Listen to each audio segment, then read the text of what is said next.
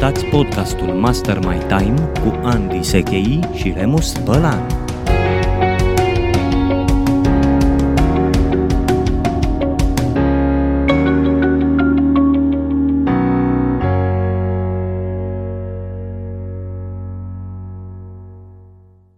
Bună ziua, dragilor! Iată-ne la episodul cu numărul 14 al podcastului Master My Time. Sunt Remus Balan și alături de prietenul meu, Andy Sechei, avem astăzi o temă propusă de ascultători, de voi. O temă cu un nume ușor shakespearian. To do or not to do list? Aceasta e întrebarea. Bună ziua, Andy! Bun găsit, Remus, bun găsit tuturor. Mă bucur să fiu astăzi aici la o temă care, într-adevăr, are un fel de notă din asta shakespeariană și o să vedem că este și mioritică în același timp, pentru că de la momentul la care Octavian Pantiș a scris cartea Musai List, eu am avut o reacție imediat ce am văzut titlul cărții, o carte bună de altfel, uh, și am zis ar trebui să scriu o carte care să se cheme Nu-i by list. Uh, și asta înseamnă not to do list sau to stop list. E vorba de acea listă zilnică pe care o facem uh, în speranța că vom fi mai productivi și care poate să genereze la un moment dat frustrare pentru unii sau satisfacție pentru alții în funcție de numărul de elemente de pe listă care au fost bifate sau tăiate până la sfârșitul zilei. Așadar, cred că e un moment bun în care să facem un pic de dreptate acestui instrument care din punct de vedere al eficienței e neutru, el doar există, e la fel ca vremea. Pentru unii poate să fie extrem de valoros și util și să fie rațiunea de a fi a dimineții, iar pentru alții s-ar putea să fie o frustrare de la un capăt la altul și dacă te afli în a doua categorie, poate că e mai bine să nu mergi la cursul ăla de time management în care ești învățat să faci lista de to-do sau să iei această idee a listei zilnice cu un pic de sare, cum să spunem popor. Este și un conflict, ca să spun așa, deja celebru pe net între Kevin Kruse și Richard Branson. Mm-hmm. La un moment dat, Kevin a scris un uh, material în uh, blogul său în care spunea că Richard Branson nu folosește to-do list. uh-huh. Richard Branson i-a răspuns, ba da, eu chiar folosesc to-do list. Acum, așa cum spunea, chestiunea de nuanță este un instrument pe care îl poți folosi într-un anume fel sau în alt fel și totul depinde de modul în care o faci. Eu, spre exemplu, am folosit și folosesc o formă a listei to-do pe care o să o prezint puțin mai încolo. Uh, ce e interesant, apropo de ce spunea Kevin Kruse, este că a studiat un, uh, un studiu făcut de cei de la I Done This, o aplicație online și spunea că userii lor uh, își fac zilnic, marea majoritate își face zilnic uh, to-do list-ul, însă numai 41 dintre ei o duc la bun sfârșit. Uh-huh. 41%. Adică bifează tot de tot, pe listă ca fiind listă, făcut. Da, da, da. Uh-huh. Și uh, spune că jumătate, că asta e interesant, jumătate dintre sarcinile pe care le pun oamenii în acea listă sunt adăugate fix în ziua respectivă. Deși planurile se fac undeva seara sau dimineața, pe parcursul zilei oamenii tot adaugă. Și asta... e ca fapt, la shopping. Da, știi? de fapt... Te duci cu lista la shopping și pleci cu un coș de cumpărători mult peste ce ai pe listă și unele lucruri de pe listă nu le găsești și nu le, nu le ai în coș. Cred că de aici vine cea mai mare provocare. Faptul că pornești la drum cu o listă de cumpărături, de lucruri pe care vrei să le faci și pe parcursul zilei tot apar, apar, apar. Mm. Uh, o provocare care vine peste o alta și anume tendința noastră de a ne umple toată ziua. Uh-huh. Și nu, a nu lăsa niciun pic de spațiu pe parcursul zilei, lucru pe care noi l-am mai discutat. Da, și cred că dacă întărim această idee, este un punct de pornire extraordinar în podcastul nostru, pentru că uh, ăsta ține de mindset. Dacă da. tu ai mindset-ul că lista ta zilnică este un instrument care să te ajute să prioritizezi activitățile și să te bucuri de ele și nu să te stresezi de ele și să le faci pe toate neapărat, ci să le faci pe cele cu adevărat importante. Deci cred că asta e esența a ceea ce ar merita să fie startul uh, uneltelor pe care le prezentăm astăzi în jurul ideii de to-do list și anume to-do list-ul există, Remus și dragi ascultători, pentru că te ajută să ă, te bucuri de proces mai mult. Dacă nu te ajută să te bucuri de proces și să ai claritate și să ă, poți măsura progresul către rezultat și să poți bifa și sărbători rezultatul, atunci poate că nu e cea mai bun uh, instrument pentru tine. Așa cum am spus de la începutul acestei serii de podcast, uh, noi nu suntem adepții unui singur instrument și nu spunem că un singur instrument este potrivit pentru time management, ceea ce spunem este că fiecare om are stilul său și e important să găsești uneltele care ți se potrivesc.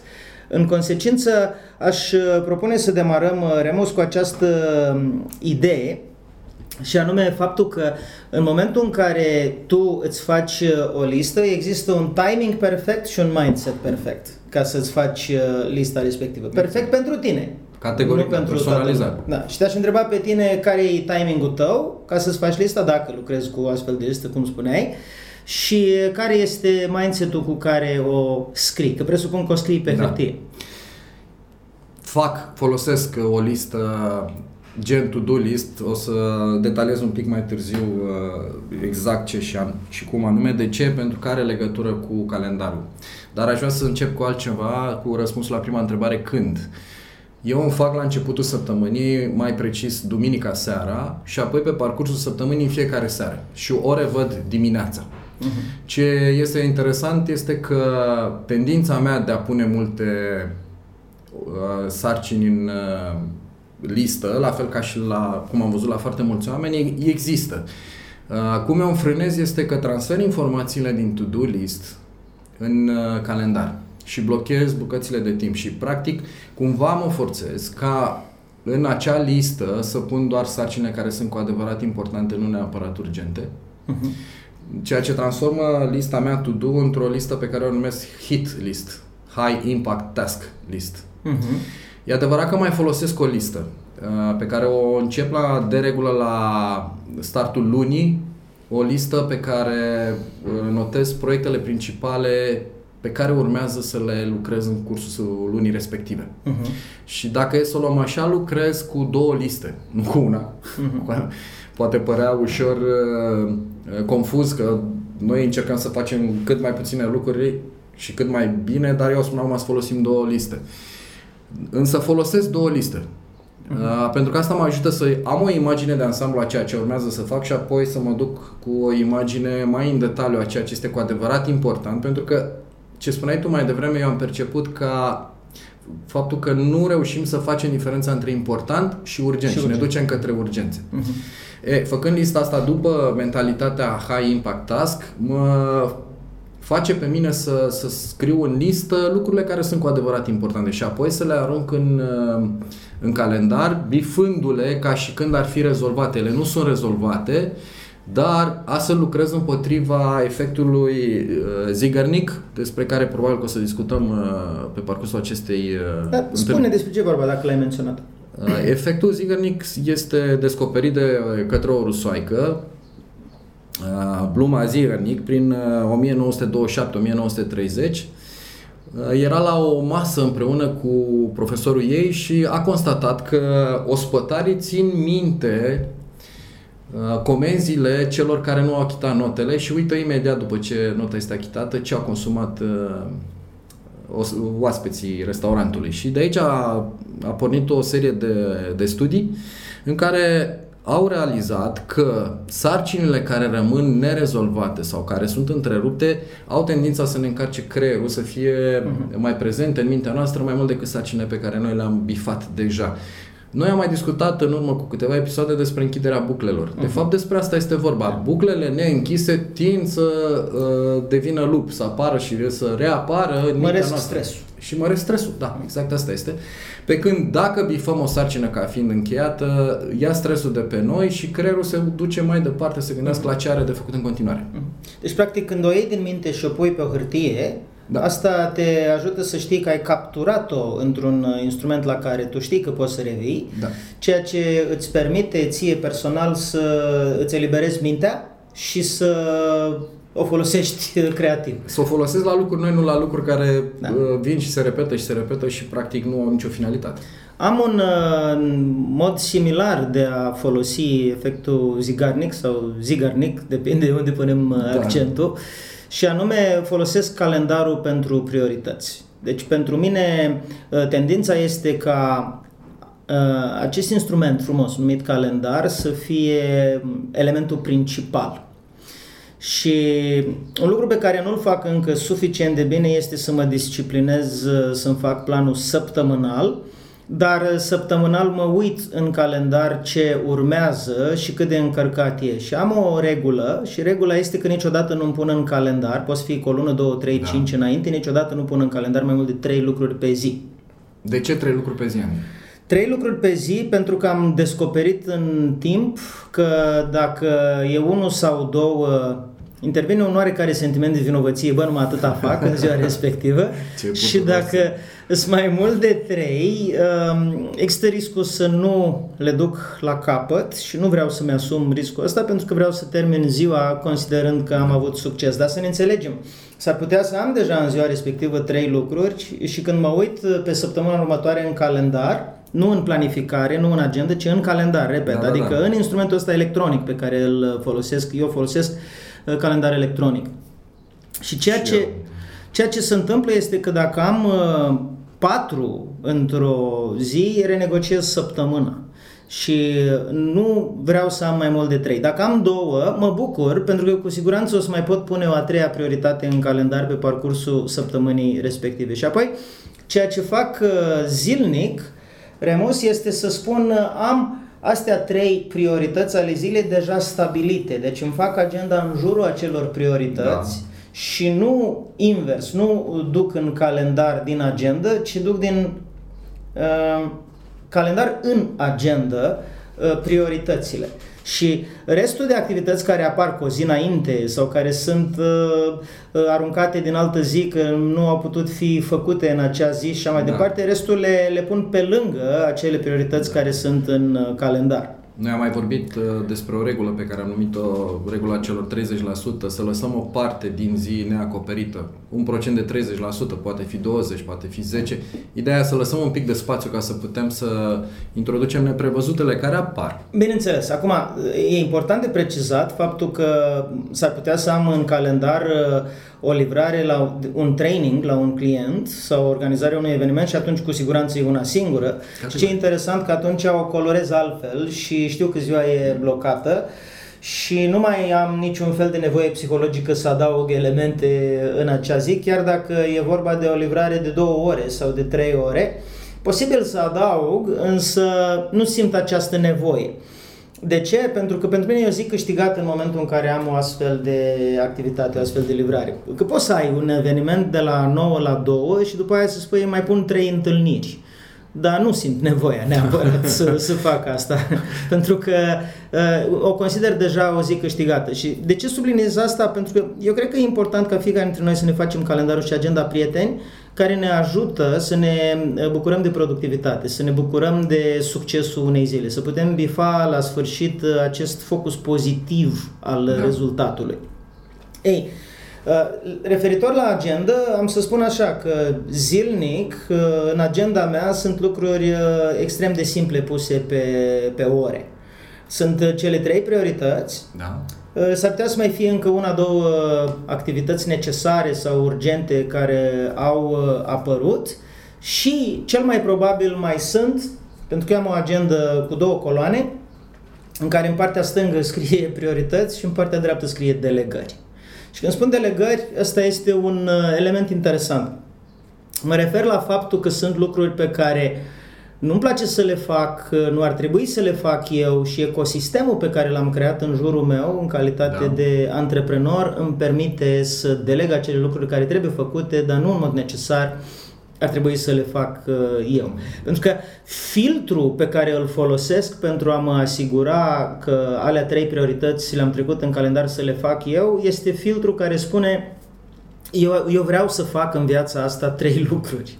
Uh, și dacă corespund celor trei lucruri, adică e vorba de a livra pe scenă, e vorba de a crea, de a cristaliza concepte pe da. care să le uh, prezint mai departe și e vorba despre dezvoltări, le numesc eu. Pot fi întâlniri de oportunitate în care evaluez în ce măsură uh, merită să iau un proiect sau nu, pot fi uh, diverse evenimente de tip uh, marketing sau promovare la care vreau să particip, networking și așa mai departe. Acestea sunt high impact tasks. Da, Au legătură cu menirea ta, cu ce exact, ți-ai propus. Exact, astea sunt criteriile mele că eu ar trebui să fiu acolo mm-hmm. și să mhm. fac uh, asta și dacă corespund acelor criterii ajung în calendar. Da.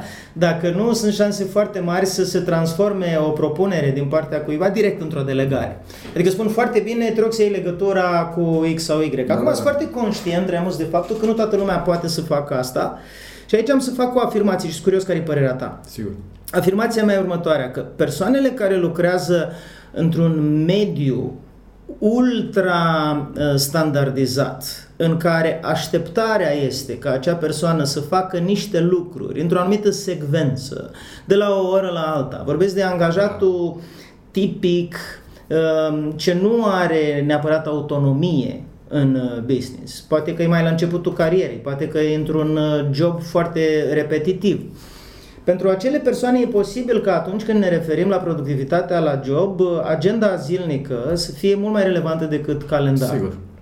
Însă părerea mea este că pentru orice intraprenor sau antreprenor, pentru oamenii care au un pic de autonomie, pentru liberi profesioniști, pentru cei care au cât de cât un cuvânt de spus în ceea ce privește libertatea lor, Uh, pentru ei, în opinia mea, repet, n-am discutat asta da. înainte, calendarul este un instrument mai important decât agenda. Eu pot să îmi duc o zi fără um, agenda, dar nu pot să-mi duc o zi fără calendar. Da, Dacă da, da. nu am n-am nimic în calendar în ziua respectivă, simt, folosindu-l de 15-20 de ani, simt uh, un fel de, de stres uh, uh, și confuzie da. care se instalează în ziua respectivă. În schimb, dacă nu mi-am n-am avut timp să-mi scriu agenda într-o dimineață, pur și simplu deschid pe telefon calendarul și zic ce am de făcut astăzi. Și de cele mai multe ori e deja acolo și de foarte multe ori este acolo de luni de zile. Da. Cu alte cuvinte, am uh, niște activități, dacă deschide cineva calendarul meu uh, acum, tot anul este destul de clar stabilit. În fiecare săptămână, dacă am o zi sau două în care nu este încă trecut nimic până la sfârșitul anului, asta e o excepție. Da, da, da. Ce calendar folosești, Andy? Folosesc calendarul din, nu mă pricep la chestii tehnice, dar cel din da. Apple, calendarul default din da. computerul Apple, care e foarte interesant că până la versiunea nouă avea numai trei buleturi pe zi pe care le puteai completa, lucru care m-a ajutat foarte mult. nu puteam să mai trec, nu, nu încăpea, nu încăpea altceva. Acum pot să pui patru, acum în cap uh, patru, dar mie mi-a rămas obiceiul da, și da. m-am folosit de această, pentru unii probabil problemă tehnologică, pentru că eu, în calitate de antreprenor, nu funcționez cu detalii foarte multe. Am nevoie de viziunea de ansamblu. Da, da, da. și trei pe zi este pentru mine perfect. Te-am întrebat ce calendar folosești pentru că știu că tu ai iPhone. Eu merg pe Android și folosesc Google Calendar. El poate fi folo- folosit și pe laptop și pe telefon, se sincronizează și este o opțiune, o variantă la ceea ce mhm. folosești tu. Am ținut să menționez ca să avem variante. Ei, uh, aș vrea, înainte să ajungem la jumătatea distanței uh, podcastului nostru, să mai spun ceva legat de filtre, de filtrarea de oportunități. Pentru că ce am spus până acum ca și abordarea managementului timpului, a listei zilnice, to-do da. list, nu funcționează pe acest principiu. Mai întâi uh, analizez oportunitatea, după aia pun în calendar și după aia ajunge în agenda zilnică nu funcționează decât dacă ai un uh, puternic mod de filtrare a oportunităților da. și asta presupune să știi, să știi destul de bine cine ești și cine nu ești. Cu alte cuvinte, ai nevoie să-ți faci o autoanaliză, lucrezi în dezvoltare personală și mi se pare esențial să spun treaba asta, să-ți faci o autoanaliză, să îți dai seama ce e despre tine și ce nu e exact, despre tine. Exact, exact. Pentru că altfel nu îți poți focaliza atenția și orice zboară se mănâncă și o să ai tendința să-ți supraîncarci calendarul Și mai ales dacă nu ești într-o postură antreprenorială în care ai și echipă, cum e cazul da. meu, e mai puțin cazul tău, dar și tu poți să delegi în momentul de față, pentru că sunt tot felul de modalități de a delega. Eu externalizez mult. Exact. Către persoane care oferă astfel de servicii sau către tehnologie chiar. Da, Mie mi se pare că și tehnologia este, poate fi privită ca uh, un uh, element de ecosistem căruia poți să-i delegi. Categoric, da. Poți să delegi unor aplicații uh, niște tascuri pe care înainte nu puteai să le delegi. Deci, mi se pare foarte important să știi cine ești, să știi sistemul de valori, să știi care sunt abilitățile uh, cu care numai tu ești chemat să contribui și să lași din mână acele da. lucruri pe care le faci uh, mediocre. Și pe măsură ce faci asta, calendarul devine esențial. Da. Altfel, agenda va rămâne, bănuiesc eu, instrumentul mai important în ceea ce privește uh, programarea tascurilor da, și da. activităților într-o săptămână, lună sau zi. Apropo de ce spuneai, uh, vrei să afli uh, opinia mea legată de statutul de angajat. Am fost și eu angajat foarte mulți ani și am folosit to-do list. Aș vrea să nu se facă o confuzie între to-do list și agenda. De ce spun treaba asta? Pentru că agenda este cumva o trecere către calendarul electronic și eu am folosit pasul ăsta intermediar ca să mă obișnuiesc cu calendarul. Am uh, folosit to-do list pe foi volante, am folosit uh, agenda pe post de to-do list, am folosit agenda pe post de calendar și aș să explic ce, ce înseamnă lucrurile astea. Uh, To-do list e o foaie în care spui pur și simplu ce ai de făcut. Care poate fi în agenda sau poate fi poate în afară. în agenda imediat, că este, este o observație clară. Foarte mulți oameni folosesc agenda drept to-do list pentru că nu țin cont de orele care sunt trecute în agenda și este un talmeș-balmeș. Uh-huh. De ce spun că este talmeș-balmeș? Pentru că to-do list nu ține cont de timp. Când să faci un anume lucru, cât timp durează, nu poți să-ți blochezi. Și, atunci, și mai ales de ghepurile dintre Dintre tasuri. ele, e, și atunci nu ai o viziune asupra zilei, ai o listă pur și simplu de cumpărături, cum spuneai tu mai devreme. Uh, un uh, to-do list standard nu face diferența între important și urgent și mai ales între ceea ce este cu adevărat semnificativ, ce spuneai tu, filtrul al suprem, face parte din mine, este servește menirea mea. Uh, și ajungem până la urmă să executăm lucruri care sunt importante și urgente pentru alții. E yes. foarte interesantă da. observația ta. Uh, scuză-mă de întrerupere. Mă gândeam acum da. că în mintea mea to-do list, uh, acea scriere pe foie volante nici nu există. Adică pentru mine să fac chestia asta acum, după ce m-am obișnuit cu da, calendarul da. și cu trecerea din calendar în agenda, mi se pare o aberație. Da, adică da, da, da. e ceva de genul, dacă fac asta mă confuzez. Uh, fugiți de aici cu prostia asta, nu vreau să aud de așa ceva. Da. Uh, există. există. Cu siguranță că mi-aduc aminte că la începutul carierei mele făceam da, asta. și unii se amăgesc, cum spuneam, transformând agenda în to-do list pentru că au foile și uh, chiar mă uitam, vorbeam cu mulți dintre cei cu care mai lucrez în uh, privat, în unul la unul în coaching Uh, întrebam anumite informații și stau și caută prin agenda, răsfoiesc, răsfoiesc. Este echivalentul foilor volante, doar că sunt prinse într-un, uh, într-un caiet. Și o a treia chestiune pe care eu am văzut-o foarte presantă la to este că ea, to contribuie la creșterea stresului și scăderea stimei de sine pentru că rămân foarte multe lucruri nebifate. Da, da se aglomerează, continui să mărești to-do list de-a lungul săptămânii, la sfârșit mai ai de lucru pentru încă o săptămână, două. Nu se mai termină niciodată. Nu se termină niciodată și asta are efect, chiar dacă îl percepem sau nu, are efect asupra productivității, pornind de la stima de sine. Ce am mai observat este, pentru că menționam mai devreme efectul Zeigarnik, Uh, am observat oameni care folosesc și am învățat și de la ei, am început timid așa să folosesc efectul Zeigarnik și am să explic cum. Uh, se aplică în special proiectelor care au mai mulți pași și au continuitate pe o perioadă mai mare. Uh, l-am citit pentru prima dată ca exemplu legat de scriitori. Scriitorii au câte o idee, încep ideea să o pună pe hârtie și o lasă noaptea să dospească, nu o finalizează pentru că a doua dimineață să vină plin de avânt, cumva automotivați să, să continue scrisul. Hemingway făcea așa, da? Da, da e fix despre el citeam. Și am constatat că atunci când am uh, proiecte care durează mai mult, chiar l-am aplicat fix pe ceea ce discutăm acum. Uh, eu am început să studiez uh, mai mult despre to-do list, să-mi fac notițele, să-mi iau notițele pentru acest uh, podcast ieri, aseară. Uh-huh. Nu am încheiat și am lăsat și pentru dimineață câteva lucruri și funcționează. Uh-huh. Dimineața m-am trezit plin de având. Primul lucru pe care l-am făcut după ce uh, am executat acțiunile de dimineață a fost să mă duc să citesc despre to-do list câteva lucruri uh, interesante. Adică ai noi. avut chef. Am avut chef, da. Mm-hmm. Mi-am creat condițiile de a avea chef. Deci iată că se poate folosi pro sau contra efectul Categoric, zigarnic. da, adică da. ce poți să faci este să-l folosești pentru tine și să zici las bucla Da. asta deschisă pentru că subconștientul meu va lucra și va încărca m, cu semnificație ceea ce uh, reprezintă munca mea creativă. Pe de altă parte, dacă sunt prea multe bucle deschise, îți Da. crește stresul și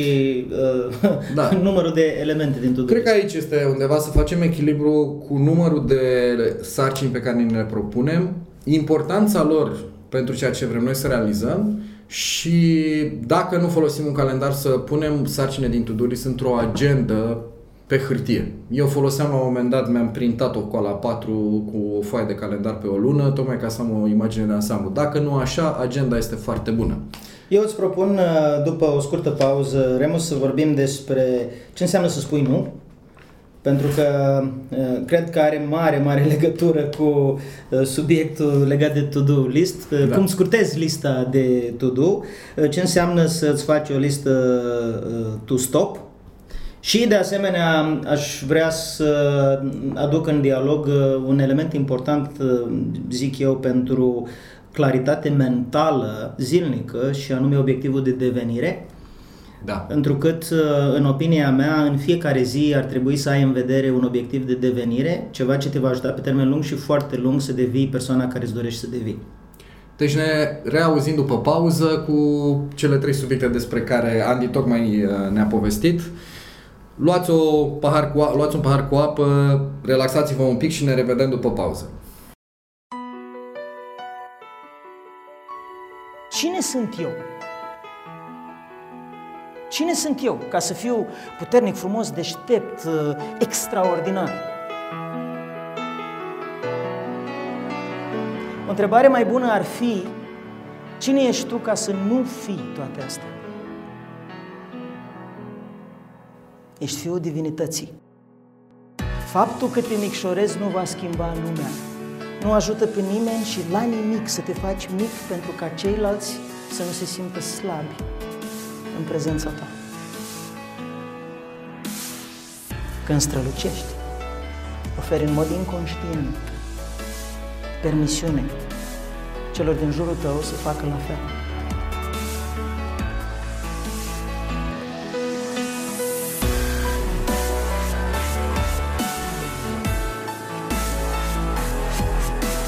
Mi-am dat seama că viața mea trebuie să fie despre educația semenilor mei.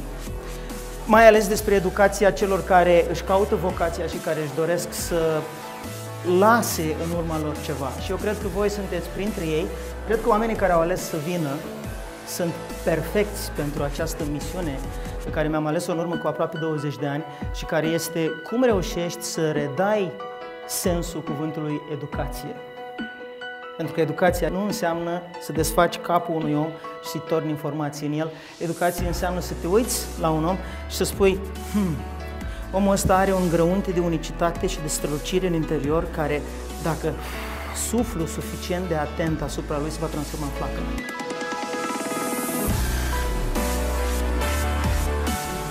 Dar dacă simțiți la un anumit moment că această comunitate în care ne-ați văzut, cum ne manifestăm, e pentru voi, vă așteptăm cu drag în ea.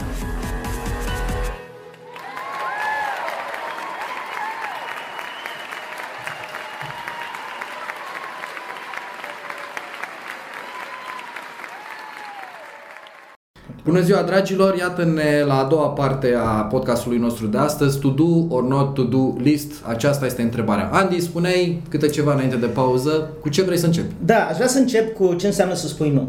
Cred că mulți oameni care sunt ambițioși, își doresc mai mult de la viață, dezvoltă în timp uh, o tendință, și asta mai ales dacă sunt genul curios, uh, Da. genul preocupați de nou, Așa, spune tendința că mă să, interesează.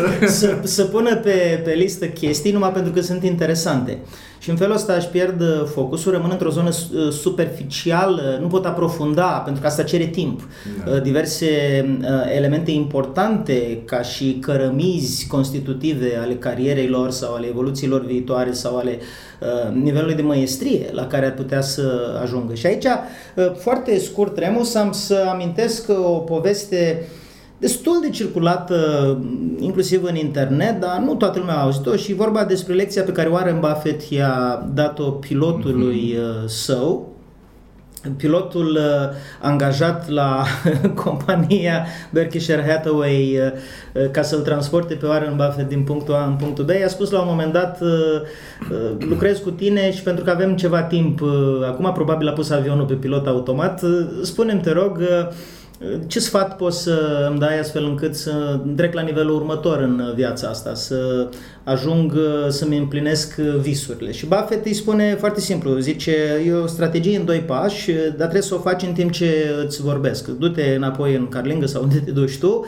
ia-ți o jumătate de oră și o foaie și un pix și scrie cele mai importante 25 de obiective pe care le ai în viața asta în viața asta înseamnă toată viața. Cu alte cuvinte, la sfârșitul vieții tale, care sunt da. lucrurile pe care, dacă le ai pe listă și le-ai realizat, asta o să însemne că nu regreți că ai trăit.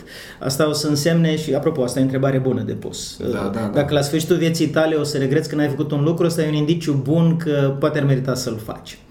Și uh, pilotul se duce, uh, face lista respectivă, se întoarce peste jumătate de oră, uh, Uh, și zice, uite, citește. Și Buffett zice, nu am nevoie să citesc, uh, sunt obiectivele tale, sunt visurile tale, dar ce-ți cer să faci este să iei un uh, pix și să le înlo- încercuiești pe cele mai importante 5 din astea 25.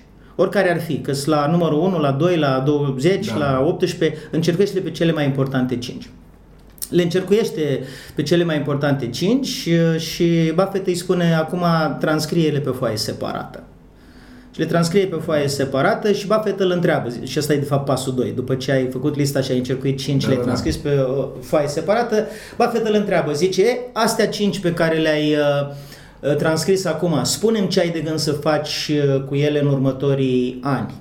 Și pilotul spune, păi cum ce să fac? E evident, trebuie să le iau pe fiecare și să le transform în planuri, în acțiuni, astfel încât să mă apropii de realizarea lor, pentru că nu e așa, sunt cele mai importante din viața mea, zice pilotul plin de entuziasm. Și Buffett zice, ok, ok, și ce faci cu celelalte? Și pilotul răspunde, păi pe celelalte o să le fac și pe alea când am timp. Printre picături o să mă ocup de ele când o să am uh, timp. Și Buffett zice, aici e greșeala ta și aici e greșeala majorității oamenilor de da. pe planeta asta. Și pilotul zice, cum adică, care e greșeala? Zice, celelalte 20 de obiective care sunt pe listă reprezintă lista cu obiective de evitat cu orice preț. Lista cu obiective de evitat cu orice preț. Și chiar asta este uh, exprimarea lui Warren Buffett, obiective de evitat cu orice preț. Și pilotul întreabă, cum e posibil așa ceva? Păi, alea alte 20 sunt tot obiective importante pentru mine. Și Buffett dă explicația și zice, da, înțeleg, numai că alea alte 20 te vor împiedica să le îndeplinești pe primele 5.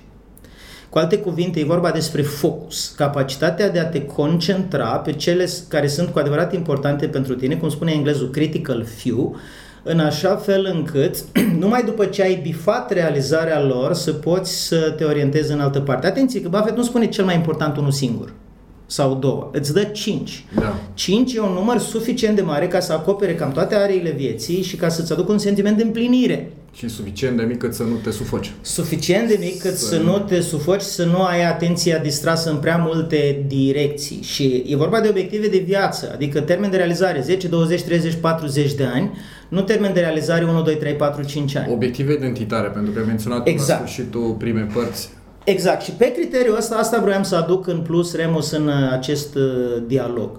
Și anume faptul că fiecare dintre noi ar trebui să aibă o astfel de listă cu obiectivele cele mai importante în viață și fiecare zi, că aici vreau să ajung la to-do list, să includă în top priorități o activitate, măcar o activitate da. care are de-a face cu obiectivele pe termen lung.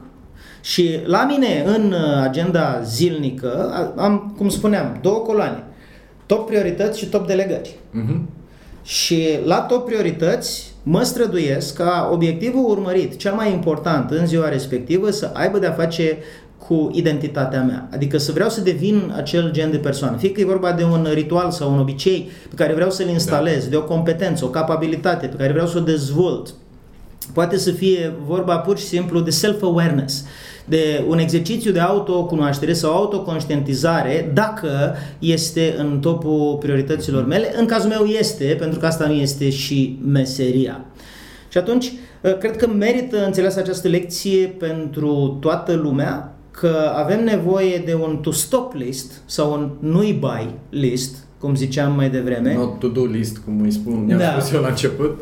Și acest uh, not to do sau nu-i buy list include, conform lecției lui Buffett, include da. obiective care sunt aparent foarte mișto exact. pentru mine. Pentru că dacă am puterea să nu le dau curs acelor obiective, tocmai pentru că nu sunt pe lista mea de 5, atunci o să am puterea să nu dau curs nici altora care sunt de fapt niște prostioare interesante uh, pe care îmi doresc să le urmăresc. Și oricât de, um, hai să spunem, lipsit de poezie ar suna această tehnică, este ceea ce fac performerii de top, este ceea ce fac maestrii, este apanajul excelenței. Chiar acum suntem într-un uh, grup de mastermind în care avem ca temă luna aceasta să conștientizăm ceva. Și ceea ce mi-am propus eu să conștientizez este să conștientizez lucrurile pe care le fac în vederea atingerii obiectivelor mele și ceea ce fac de fapt de pe not to-do list. Asta mă duce către o vizualizare zenică a listei not to do pe care eu o am și o am de câțiva ani de zile. Este o listă vie și o fac. De ce? Pentru că, din punctul meu de vedere, este foarte eficace când vine vorba despre perf- de performanță. Mm. Uh, fiind o fire curioasă, cum uh, spuneai și tu mai devreme, și căutând tot felul de lucruri, am tendința de a mă duce către obiectele strălucitoare, noi am mai discutat despre treaba asta, de a căuta să fac și pe aia și pe aia și pe uh-huh. cealaltă. Ori uh, asta nu face altceva decât să-mi încarce to-do list-ul. Da, și cu vre... lucruri nefolositoare. Absolut, nu? absolut. Și, și vreau să spun că este un antrenament pentru viață, nu este da. doar despre time management. Categoric, da, da, da, da. da. Băi, timpul este viață, noi am exact, convenit treaba exact, asta. Exact. Deci nu e doar uh, clasica interpretare a ideii de time management, pentru că uite ce se întâmplă. Dacă tu ai pe masă uh, un bufet suedez, tu știi că anumite lucruri de pe bufetul ăla suedez nu sunt pentru tine, nu se potrivesc cu organismul tău, n-ar trebui să, să le mănânci. Ce faci? Și ce ți-ar mai plăcea să Da, să ia un pic să gust și din aia și din aia și din aia. Și uh, se poate transpune în organizațional. Uh, îmi povesteau prietenii în mei familie. de la de la Autonom Rent-A-Car, da. apropo de organizațional, că ei pentru a reduce uh, birocrația la un moment dat și-au făcut o regulă și au spus noi avem 16 proceduri mari. Dacă introducem o a 17 procedură, trebuie să stabilim la ce renunțăm din alea 16. Da, da, da. E același principiu. Categoric, da. Știi? Adică da, am 5 obiective mari. Dacă vreau să înlocuiesc unul din cele 5 obiective, atunci îl înlocuiesc, da, da. nu adaug un al șaselea. Da, și asta da. mi se pare esențial de înțeles. Da. Și uh, criteriul fundamental este în ce măsură te crește. În ce măsură uh, tu vei deveni genul de persoană care îți dorești da. să devii ca urmare a atingerii acelui obiectiv? Eu când am început să fac lista asta, mi-am pus în listă obiceiurile proaste pe care le aveam. E un început bun, însă lista ar trebui să conțină mai multe lucruri decât doar obiceiurile proaste. Ar trebui să conțină inclusiv lucrurile care ni se par atrăgătoare, dar care ne împiedică să le obținem pe cele care sunt cu adevărat importante în viața noastră. Exact. Lucruri care ne reduc energia, oameni și atenție, am pus inclusiv oameni care uh-huh. îmi uh, sug energia și mă fac să-mi pierd timpul. Sunt uh, lucruri care mă afectează emoțional în mod negativ. Deci am rafinat un pic lista aceasta cu elemente care la prima vedere mi se păreau... De fapt, nu nici nu le vedeam. Uh, lucrurile care mi încalcă valorile în esență. Mm. Astea sunt. Mm. Lucrurile care, care mi încalcă valorile, pentru că obiectivele mele, mai ales cele de devenire, sunt aliniate, aliniate cu valorile mele. Uh-huh. Și cred că e un bun, uh, un bun start să ne gândim aici. Da, apropo de asta, uh, în timp ce vorbeai, asta m-a dus cu gândul la faptul că sunt persoane care spun a, da, vorbești despre oameni, dar eu nu pot să evit întâlnirile cu oamenii respectivi, că ei vin în mm. viața mea și mai departe da, și da, da. Uh, trebuie să le dau curs, trebuie să le dau atenție și mai departe. Și am să fiu foarte tăios aici. Și am să spun așa, dacă nu poți să spui nu cuiva care te încurcă, înseamnă că nu ai obiective care te inspiră. Pur și simplu. Adică Repetă, dai, dacă nu poți să spui da cuiva care te încurcă, înseamnă că nu ai obiective care te inspiră. Nu ești suficient de ancorat în tine, în cine da. vrei tu să devii, nu e suficient de important pentru tine. Și atunci e mai important să ai falsă politețe, să spui, da, sigur, te ajut și așa mai departe, pentru că, atenție, timpul înseamnă viață. Da. Viața pe care o acorzi cuiva uh, care nu te ajută în niciun fel, numai pentru că ai un fel de pitic pe creier uh, venit din uh, educație, familie și așa mai departe îți irosești viața. Eu nu spun să fii antisocial, Categoric. spun să te asiguri că obiectivele tale personale, foarte clare, nu sunt blocate sau îngreunate de activități sau relații care uh, sunt acolo numai rezidual, numai pentru că le-ai făcut și în trecut, numai pentru că ai luat niște decizii când erai mic sau prin da. educație, da că ar trebui să te comporți într-un anumit fel cu anumite uh, persoane. Pentru că timpul pe care îl dai unei relații de calitate joasă, îndoielnică, îl iei de la timpul pe care ai putea să-l dai unei relații de calitate superioară. Mm. Și important să nu uiți asta. Mi-aduc aminte că ascultam un podcast uh, recent și mi-a plăcut o frază. Zice, poți fi tras în jos numai de persoane care sunt mai jos. Da. Poți fi, poți fi da, tras da. în jos numai de persoane care sunt mai da. jos ca tine. Și uh, da, dacă vrei să fii uh, un om care îi ajută pe ceilalți, minunat, puneți în calendar 10 zile pe an, da. Sunt un om care îi ajută pe ceilalți. Asta fac 10 zile pe an, sunt, sunt numai în tipul ăsta de uh, activitate filantropică, de contribuție, de contribuție și mai departe. De contribuție, da, da. E puțin 10 zile, pune 20. E puțin 20, pune 30. Da. E puțin 30, pune 50. Pune câte vrei, numai să știi. Fă o diferență clară. Să faci conștient, între, da, da, da. Pentru că altfel nu te respecti pe tine. Categoric. Uh, mie îmi place să zic așa, de fiecare dată când spun da unui lucru, spun nu unei infinități de lucruri și dacă acel da nu-mi servește mie, uh, scopurilor mele, motivului pentru care mă aflu eu în viața mea, înseamnă că spun nu. Da. Dacă nu e un da categoric, e un nu categoric. Adică, e bine să, să fim atenți la nuanțele astea și să spunem da lucrurilor care ne servesc cu adevărat. Și eu consider că lista asta, not to do list, to stop list, sau cum vrem să o numim, să o numim, uh, foarte, foarte importantă pentru că, de fapt, în lista asta este bine să ne punem, practic, principiile după care ne ghidăm viața. Mhm. Dacă cu to-do list ne mai putem juca, cu not to-do list, cu stop list, e bine să nu ne jucăm și să punem exact lucrurile care ne pot ghida pe uh, făgașul vieții prin principiile pe care le mhm. avem, pentru că, până la urmă, modul în care ne petrecem ziua este modul în care ne petrecem viața. Mm. Absolut. Bun, uh, bun uh, termen. Și uh, la final, Remus, aș uh, veni cu o idee din business care se numește cost de oportunitate, mm-hmm. care mi-a fost declanșată de ce ai spus tu mai devreme și anume faptul că în business se spune că, uh, și psihologii au studiat acest fenomen, că atunci când ai stat într-o negociere foarte mult timp, la nivel subconștient ai impresia că mai bine faci concesii decât să pierzi negocierea pentru că ai petrecut foarte mult timp. Timpul înseamnă viață, adică ai petrecut foarte multă viață da. și asta generează inclusiv uh, o tehnică de negociere preferată de japonezi, se pare, în care te duci acolo și în loc să discuți business în stilul vestic, te poartă prin restaurante, te omenesc, au grijă de tine și când mai ai trei ore până să pleci la aeroport, discută business. O tehnică persuasivă foarte puternică. Da, exact, exact. Și atunci, poate că merită de înțeles că asta se regăsește ca fenomenologie în psihologie și în economie. Dacă ai investit mult într-o afacere, ți-e mai greu să ieși. Dacă ai investit mult da. timp într-o relație, ți-e mai greu să ieși. Dar este doar un joc al subconștientului care poate să fie stopat cu un pic de logică și cu înțelegerea faptului că din punct de vedere uh, al economiei vieții, dacă vrei, Uh, poate avea un efect uh, foarte nociv. Și aici o întrebare bună este dacă aș lua-o de la capăt, aș proceda la fel? Știind ceea ce știu acum. Da. Uh, și dacă aș lua-o de la capăt, aș proceda la fel și dacă nu, care este decizia pe care ar trebui să o iau chiar acum și asta se poate aplica la lista zilnică de categoric, activități. Categoric, oricum eu recomand revizuirea listelor periodic și to-do list și calendar, agenda, ceea ce folosești da, și te ajută și a listei not to-do, dacă nu ai, fă-ți-o. Uh, și revizuiește-ți-o periodic. Andy, timpul nostru s-a scurs pentru episodul de astăzi. Un cuvânt de încheiere? Un cuvânt de încheiere este cum faci uh, ceva, faci orice. Cum uh, îți faci curat în dulap, o să-ți faci curat și în calendar. Cum uh, îți faci curat în uh, calendar și în agenda zilnică o să și mănânci din bufetul suedez. Lucrurile sunt interconectate și legate. Atenție că despre ce vorbim în acest podcast, timpul înseamnă viață.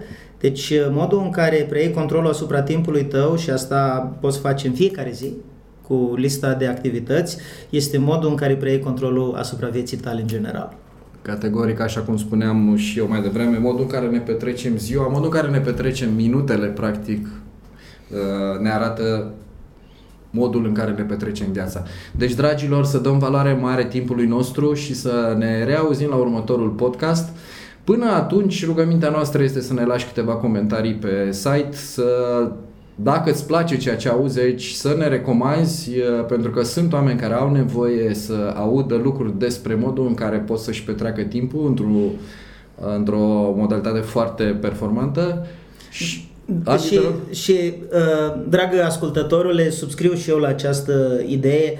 Remus și cu mine facem uh, un uh, efort de contribuție, ne dorim să putem să fim de folos și avem nevoie de un pic de feedback.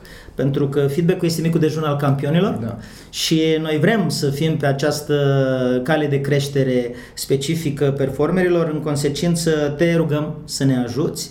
Oferă-ne feedback, recomandă acest podcast uh, celor care crezi că au nevoie de el, pentru că în felul ăsta creștem împreună. Mulțumim frumos! Mulțumim, să ai o zi bună și productivă!